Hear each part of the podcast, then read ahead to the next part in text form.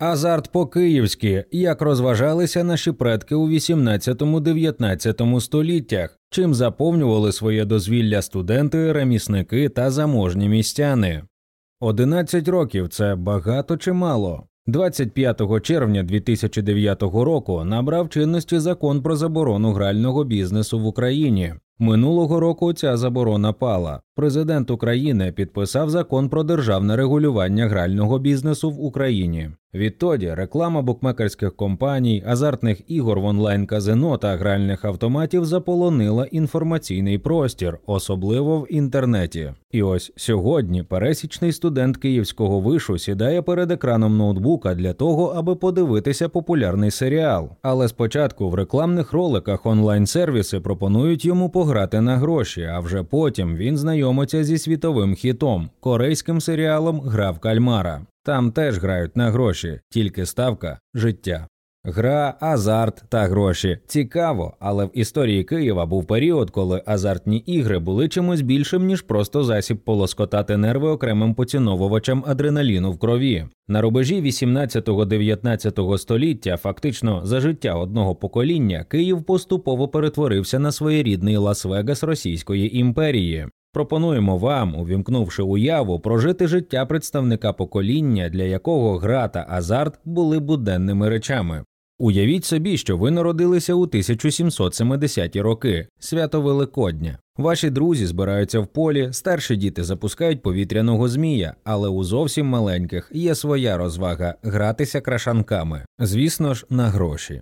Катали крашанки по черзі у поставлений мідний гріш. Хто забив, того яйце і гріш, а промахи один за одним бере той чий гріш, відзначав у своїх спогадах Ілля Тимковський, в майбутньому юрист та професор Харківського університету. Ви приїхали у Київ на навчання до Могилянської академії. Кожну весну на місяць до міста приїздять італійські торговці з Ломбардії з великою лавиною латинських та французьких книжок, естампів та вченого зілля. Студенту гроші потрібні на книжки, цікавинки і, звісно, на розваги, але де ж їх взяти?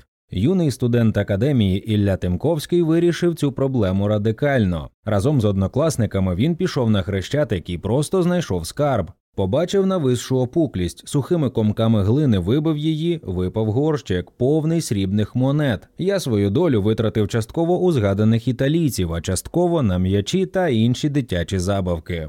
Кінець вісімнадцятого століття, а київські студенти витрачають шалені кошти на придбання м'ячів для колективних ігор. Звучить фантасмагорично. Але не більш дивно та незвично, ніж гра в кеглі, якою бавилася учнівська молодь під час канікул. Єгор Тимковський, рідний брат нашого знайомця Іллі, пригадував, що ці ігри відбувалися на Шулявці на дачі київських митрополитів. Під батьківським архіпастерським наглядом все грало, вирувало, бавилося і м'ячем, і кеглями. Дивина, але азарт студентів не виглядав гріховним в очах архіпастиря. Також вашій увазі в Києві представлений певний спектр вуличних розваг. На дворі весна тисяча сімсот вісімдесят восьмого року. На Подолі ви можете побачити рослого чоловіка, якому на позір років п'ятдесят. Він одягнений арлекіном, а у руках тримає довгу фарбовану жердину із гучним дзвіночком на горі для привернення уваги потенційних клієнтів. Арлекін прибув з Білорусі. Він дає імпровізаційні вистави декламації, за які небайдужі кияни кидають йому гроші, хто скільки зможе.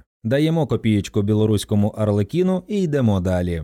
Якщо ви не витратили всі гроші на м'ячі, кеглі та вуличних артистів, то можна спробувати зазирнути у майбутнє, аби по-справжньому полоскотати собі нерви. Звісно, не безкоштовно. Саме зараз на Подолі живе загадковий астролог. Судячи з вимови, він угорець. Він кожен день з'являвся поважно на високому ганку в чудернацьких кріслах, у парчовій стягнутій сукні до колін і з перекинутим на шиї широким зодіаком в золотій гостроверхій митрі, відзначав студент Ілля Тимковський. Якщо ви захочете дізнатися своє майбутнє, астролог заведе вас у темну кімнату, яку освічує семисвічник. Дивлячись у карти зі знаками, він продемонструє своє мистецтво хіромантії. Ілля заходить до темної кімнати.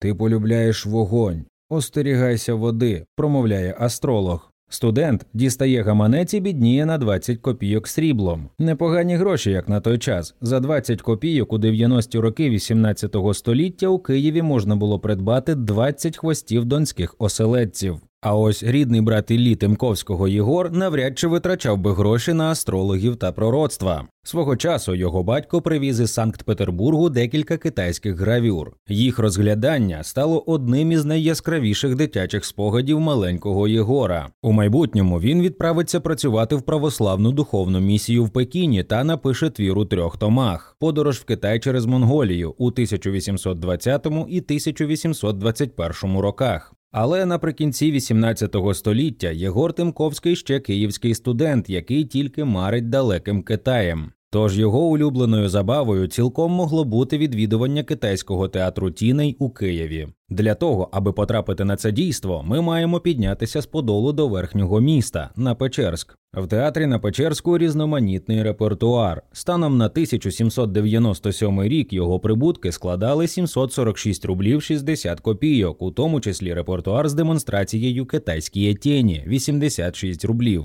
Здавалося б, китайський театр тіней – то є досить несподівана розвага для Києва кінця вісімнадцятого століття, але є одне але. Якби ми потрапили на тогочасний київський ринок, то побачили б там помітну долю китайських товарів. Тут також продаються деякі китайські товари, як, наприклад, чай, ревінь та шовкові тканини, які привозять із Москви. Ціни їх значно підвищилися, бо вже два роки як сваряться з китайцями. Китайська речовина для чихання, тенза різного кольору, жовтого, сірого, продається і тут, здивовано відзначав мандрівник Йоган Мьоллер, проїжджаючи Києвом тисяча сімсот вісімдесят сьомого року. Китайські картини прикрашали оселю найвідомішого тоді київського лікаря Георгія Фрідріха Бунге, а тогочасний настоятель Києво-Кирилівського монастиря архімандрит Микола Цвіт мав гардероб, який включав понад десять одіянь китайських. Свого часу він жив у Пекіні. Ось тільки чи прогулювався архіпастир Києвом у китайських строях, невідомо. Але найбільшим щастям для київського студента кінця вісімнадцятого – початку дев'ятнадцятого століття було побачити виступ справжнього європейського мага-ілюзіоніста.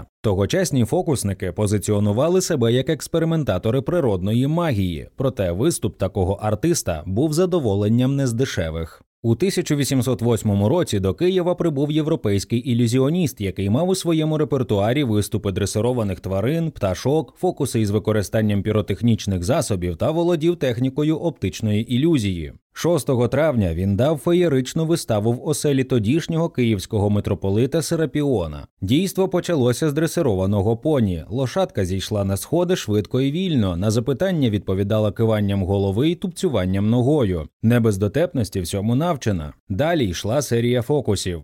З фокусів найбільше вразило те, що в годинник, який лежав перед очима глядачів, фокусник вклав карти, не торкаючись годинника. На завершення живі птахи неначе фортецю осаджали і палили з гарматок так, що вся фортеця від пострілів була запалена порохом і вигляд мала феєрверка. За виступ у митрополичих покоях перед поважною київською публікою фокусник одержав п'ятдесят рублів. На ці гроші тоді у Києві можна було купити п'ятдесят кілограмів осетрової ікри або ж понад дві тони житньої муки. У вищезгаданих фокусах анонімного ілюзіоніста відчувався вплив школи найвідомішого тогочасного європейського мага – італійського ілюзіоніста Джузеппе Пінетті. У британській енциклопедії його названо фокусником, який став засновником класичної школи магії. Орієнтуючись на глядачів придворних кіл, Пінетті відмовився від грубих традиційних ярмаркових трюків. Вони коробили вишуканий аристократичний смак. Про обезголовлення чи демонстрацію окровавлених скелетів за допомогою чарівного фонаря тут не могло бути й мови.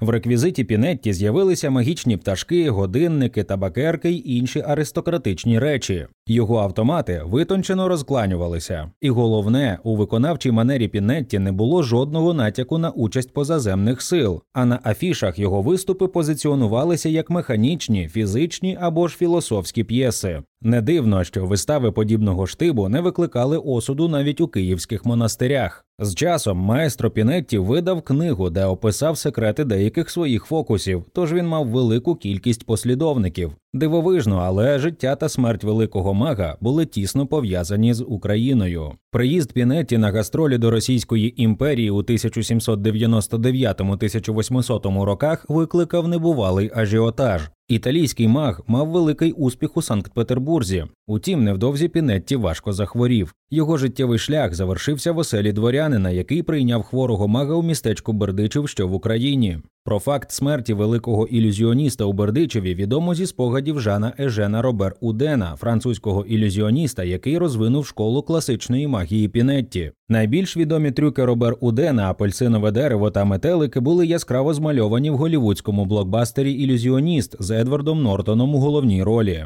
Грав м'яч, кеглі, вуличні арлекіни, астрологи, китайський театр тіней, ілюзіоністи та повітряні змії. Несподіваний набір розваг. Але саме так розважалися кияни на зламі вісімнадцятого-дев'ятнадцятого століть. Утім, була у тогочасному Києві ще одна розвага, яка об'єднувала всіх – і можновладців, і простий люд. По завершенню навчання у Києво-Могилянській академії Ілля Тимковський слізно просив батька відправити його на продовження навчання до Москви. Люблячий батько довго вагався, але зрештою погодився. В последних его заповедях было «не пить крепких напитков до двадцати восьми лет и не играть в карты», записав у спогадах Ілля.